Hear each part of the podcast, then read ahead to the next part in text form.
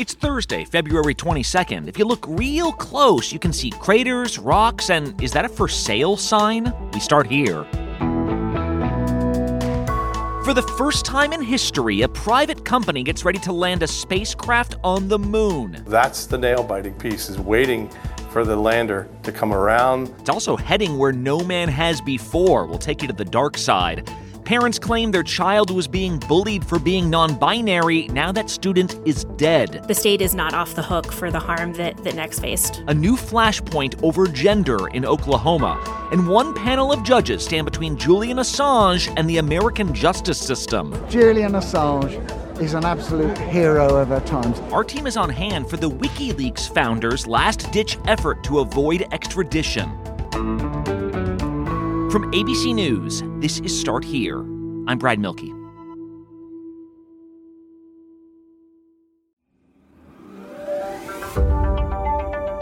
In the course of human history, humans have been to the moon 6 times. We've sent dozens more unmanned spacecraft, and every one of them was produced by a government. Right? The American government, Soviet government, even the Indians and the Japanese.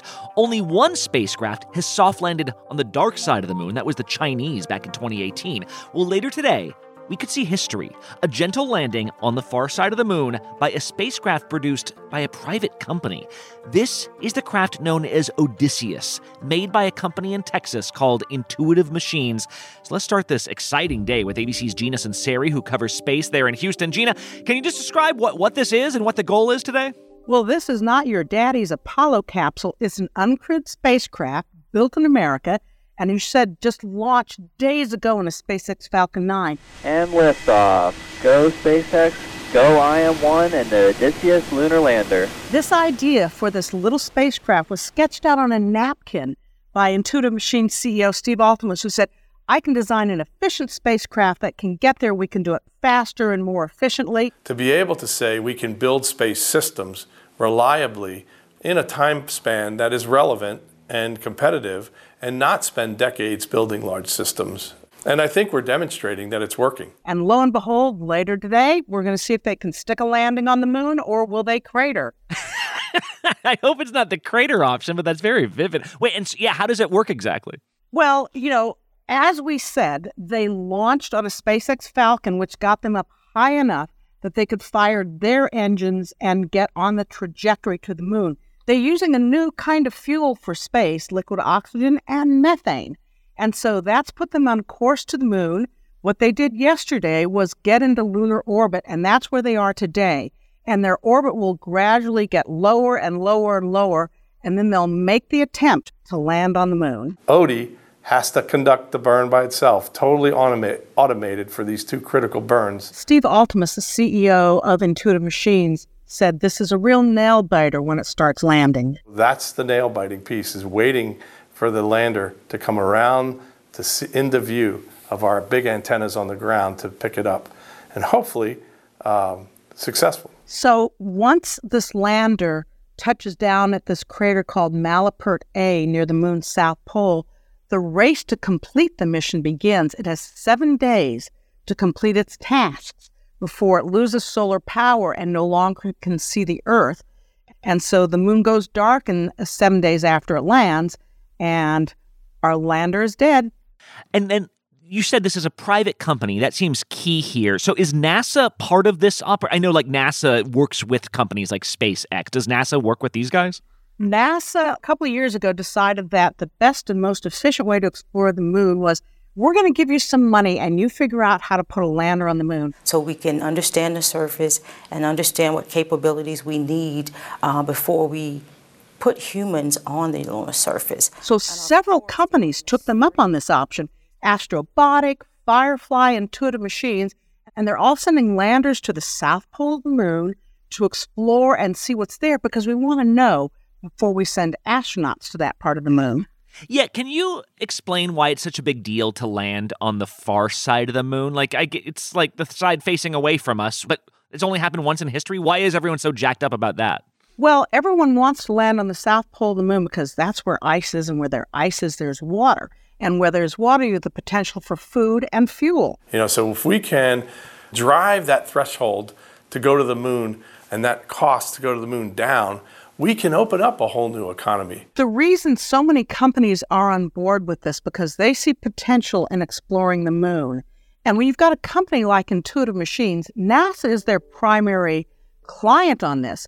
But other companies are on board for the ride, too, because they want to do some experiments on the moon and see if there's some potential for commerce there, or exploration, or minerals. We're partnering with commercial companies who then have reached into markets that the government would never reach out into. Before this, companies did not have the option to just hitch a ride and go to the moon. Now with commercial landers like IM-1, Odysseus, nicknamed Odie, they can go to the moon too. What happens if this fails, Gina? Like, if private spaceflight and private space colonizing of the moon, in some ways, is the thing of the future, what happens if this one doesn't work? Like, does that put this entire nascent industry back on its heels? Well, this has not been a good year for lunar landers. Peregrine, which launched in January, didn't make it because a bad valve forced it to make a U-turn because it was leaking fuel and had to return home. Burn up on re-entry. Japan's SLIM mission just a few weeks ago landed upside down. The solar cell is not generating electricity at this point in time. Its solar arrays couldn't deploy, so it kind of counts as a failure. If this fails, I think everyone will go, drat, too bad, darn. But they learn something every time they launch, and they'll apply those lessons to the next lander. You know, IM-2 later this summer, maybe. All right, that happening just before 6 p.m. Eastern time, just before 5 p.m. your time there in Houston, although images might take an hour to get back because, oh yeah, it's the moon. Gina Sinceri, our resident space expert, thank you so much. Thank you, Brad. I know you'll be watching later today. Next up on Start Here, activists said anti-trans policies could kill children. So what happens now that a high schooler is dead? We go to Oklahoma after the break. This episode is sponsored by BetterHelp. Have you ever wondered what you would do with an extra hour in your day? I think about this all the time. I'm like, I would be so productive. I'd exercise more, or I'd read a book, or I'd take a nap, like restore myself. We often find ourselves yearning for these extra hours, but the real question is, what would you do if you were making yourself a priority? Well, how about therapy? It can help you discover what's important so you can make the most of your time. If you've ever benefited from therapy, you know how transformative it can be. It's not just for those who have experienced major trauma. Therapy empowers you to learn positive coping skills, set boundaries, and become the best version of yourself. If you're considering starting therapy, you should give BetterHelp a try. It's entirely online. It's designed to be convenient, flexible, and tailored to your schedule. You just fill out a brief questionnaire. You'll be matched with a licensed therapist. And here's the beauty of it. You can switch therapists if you're not finding the right fit. No additional charge. Take the first step. Learn to make time for what makes you happy with BetterHelp. Visit BetterHelp.com/start here today to get 10% off your first month. That's BetterHelp, HELP.com/start here. We all know there are things in life that you have to compromise on, but when it comes to your health, there should be no compromise. Don't go back to that one doctor, you know the type, like I've had this person before, that doesn't actually listen to you or who seems just in a rush to end your appointment that you spent months making. Instead, check out ZocDoc, the place where you can find and book doctors who will make you feel comfortable, listen to you, and prioritize your health. ZocDoc is a free app and website where you can search and compare highly rated in-network doctors near you and instantly book appointments with them online. You can search by location, availability, and insurance, so no compromises here, because with ZocDoc, you got more options than you know. We're talking about booking appointments with tens of thousands of top-rated, patient-reviewed, credible doctors and specialists. Go to ZocDoc.com/start here and download the ZocDoc app for free, then find and book a top-rated doctor today. That's ZocDoc, ZocDoc.com/start here. ZocDoc.com/start here. Last summer, Oklahoma Governor Kevin Stitt signed an executive order that he called a Women's Bill of Rights. Part of that to him meant protecting women's-only spaces by strictly defining what it means to be a woman. We're taking a stand against this out-of-control gender ideology that is eroding the very foundation of our society. He declared women's bathrooms and locker rooms could only be used by, quote, biological women, meaning people who were assigned the gender female at birth. Other states have done this too. Kansas and Tennessee have adopted similar measures which ignore the range of gender identities out there. And doctors say just because you act like there are only two genders doesn't mean that's true, and it doesn't mean that's how people will identify. This week, we're learning more about the story of a non-binary high schooler in Oklahoma who used they/them pronouns named Nex Benedict. There's still a lot of unknown details here, but we do know one day earlier this month, Nex was involved in a fight at school, and now Nex is dead. This has galvanized the LGBTQ+ community. We're joined now by Nicole McAfee, the executive director of Freedom Oklahoma, an advocacy group based in Oklahoma City. Nicole, thanks for being with us. I mean, what more can you tell us about this? Because there's only a few things that we know at this point, and one of them is that Nex is dead. Yeah. So Freedom Oklahoma first became aware of a student death in Owasso via outreach from someone out of state who had a family member who was a student in Owasso. And they said, this death happened, it seems very tragic, and I think that the student, it seems, was possibly trans or non-binary. And so for us, it meant trying to dig into contacts we had in the community to see what else we could find out, because the school and the Owasso Police Department had been very quiet on what information they would release. So for us, the work then became, how do we share this news with our community where there's already a lot of fear? Right. And we've been getting updates right up until the moment we're talking to you here. So yesterday, 2 weeks after the initial incident, Owasso police finally put out some more detailed statements. They said, yes, there was a physical altercation, as they call it, between a bunch of students. Nex was the only one injured enough to be advised to seek medical treatment. And they went to the hospital. The day after that, Nex died, but police say now an autopsy shows trauma was not the reason for their death. They aren't saying what could have caused it. They're continuing to investigate it, they say. But from their perspective, Nicole, it sounds like this is not a given that it was all because of a beating or something. I think that there are still some unknowns there. And I know that there is a lot of mistrust in the medical examiner's office in Oklahoma. And so I am holding those things both as we are watching a lot of elected officials posture around this idea that they need to wait until there's more information. And I think ultimately, based on what we've learned and heard from Nex's family and interviews, is that Nex was bullied for Nex's gender identity for well over a year. And whether ultimately we discover that Nex's death is a result of physical trauma from hate-motivated violence or emotional trauma from that physical violence plus the history of bullying, that the state is not off the hook for the harm that Nex faced. Yeah, the school has basically said that all students involved in this altercation, as they're calling it, were able to walk out under their own power, but then later Nex did in fact go to the hospital, and the family says they're still waiting to see video footage that corroborates the idea that Nex was actually able to walk away from this. In the meantime, that's sort of where this has to stay. Beyond this incident, though, Nicole, I'm trying to figure out, what is it like in Oklahoma right now for a non-binary person or for a trans person? Yeah, for trans and non-binary folks, we've really seen an escalation of harm, and I think for students especially. And it started with banning trans youth from playing sports on teams that match their gender.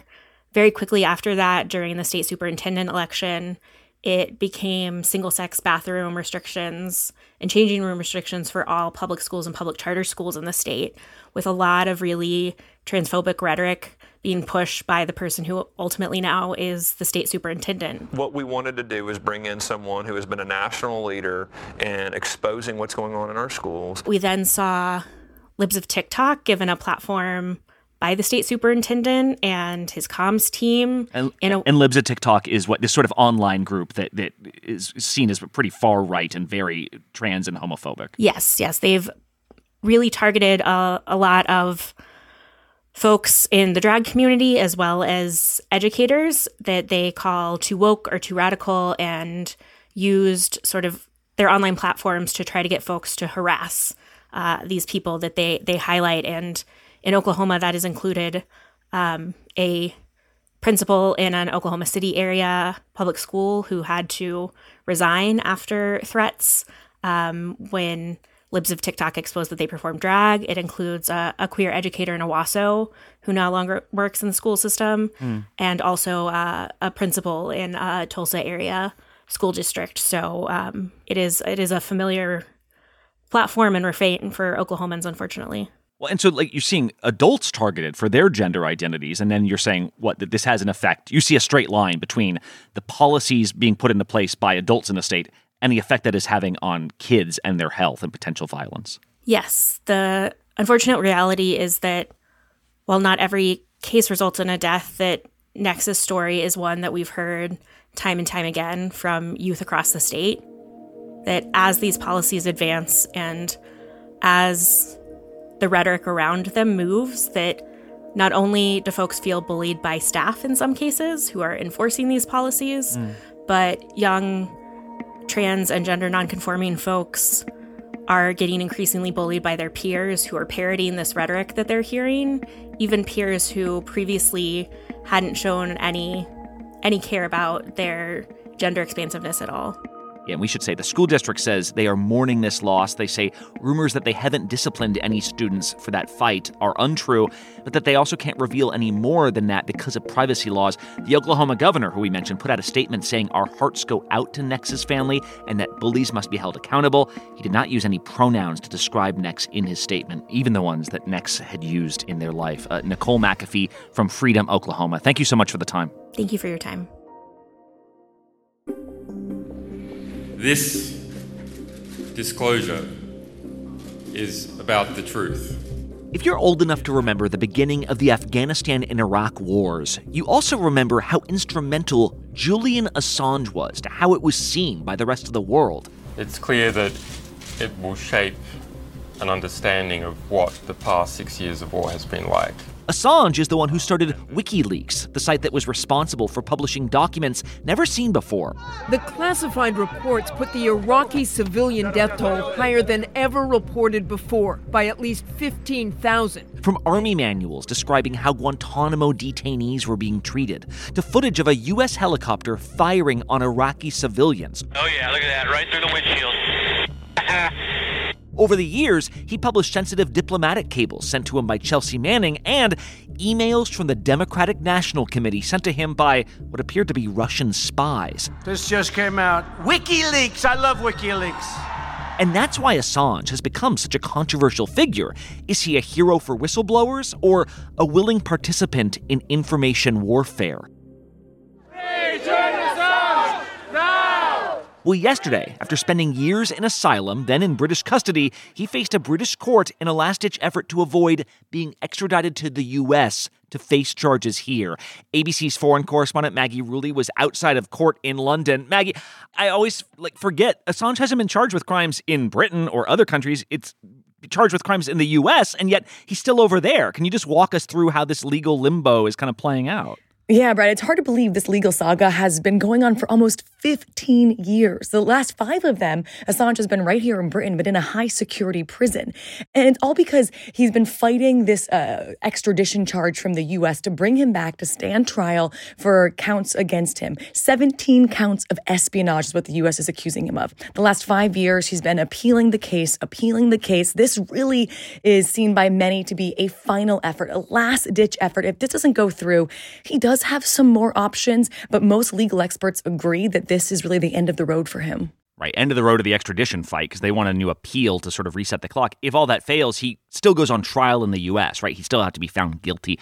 What are the arguments that you're hearing, though, for and against him?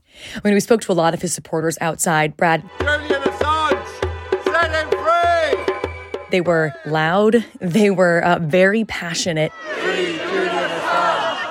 And they all said the same thing. They said for them, Assange is a secrecy-busting journalist that stands for freedom of the free press. What motivated you to come out here all day in front of this courthouse? Julian Assange is an absolute hero of our times. That what he did as a whistleblower was to expose wrongdoings by U.S. forces on the ground in Iraq and Afghanistan. They think he should be applauded.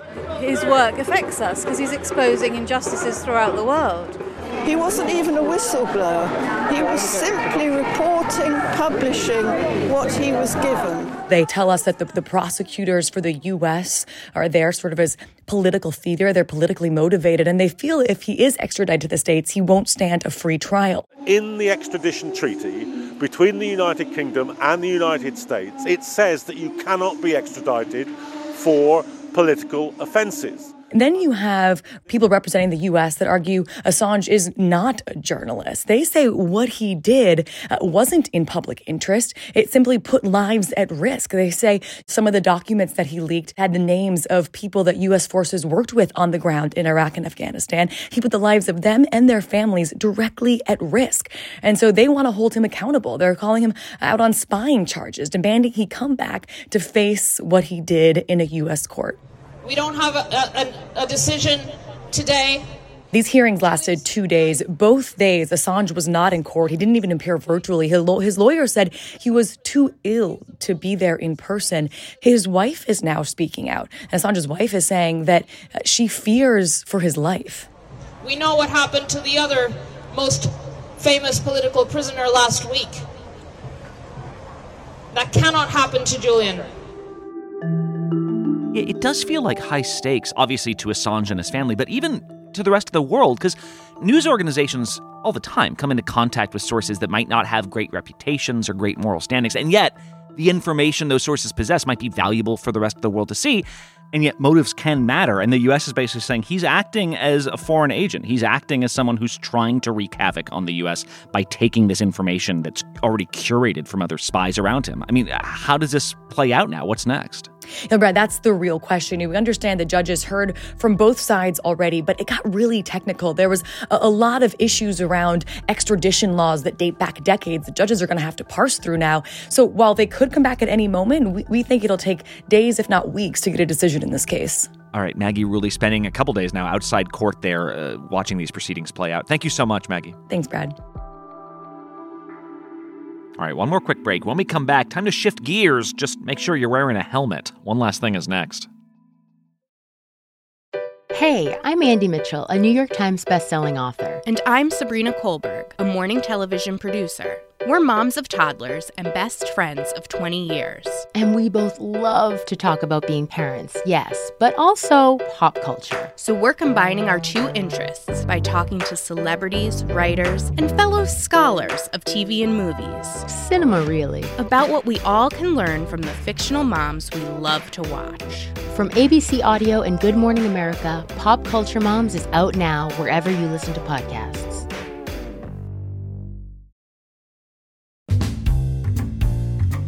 And one last thing. Hand signal up. If you know me, you know I'm an avid bicyclist. Okay, Mr. Motorcycle, just calm down. I haven't owned a car since moving to New York 20 years ago. I basically bike everywhere. And over the last decade, I've seen urban cycling explode.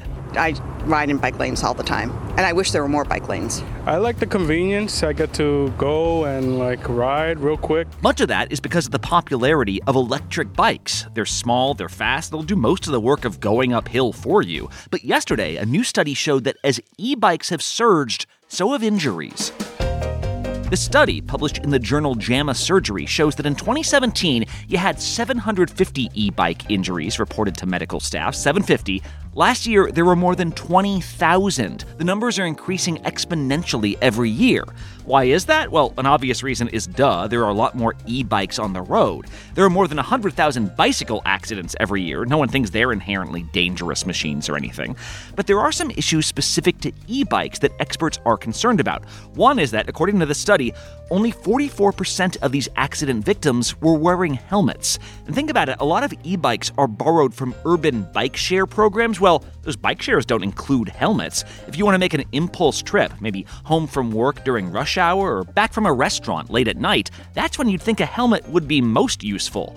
The other thing is that while you don't need a license to operate an e-bike, they can double the speed of your average cyclist. That doesn't just mean people are riding heavier, faster vehicles. It also means they're crammed into the same spaces as their slower cousins, which means even in cities with dedicated bike lanes, cyclists are swerving out into traffic more often to avoid each other.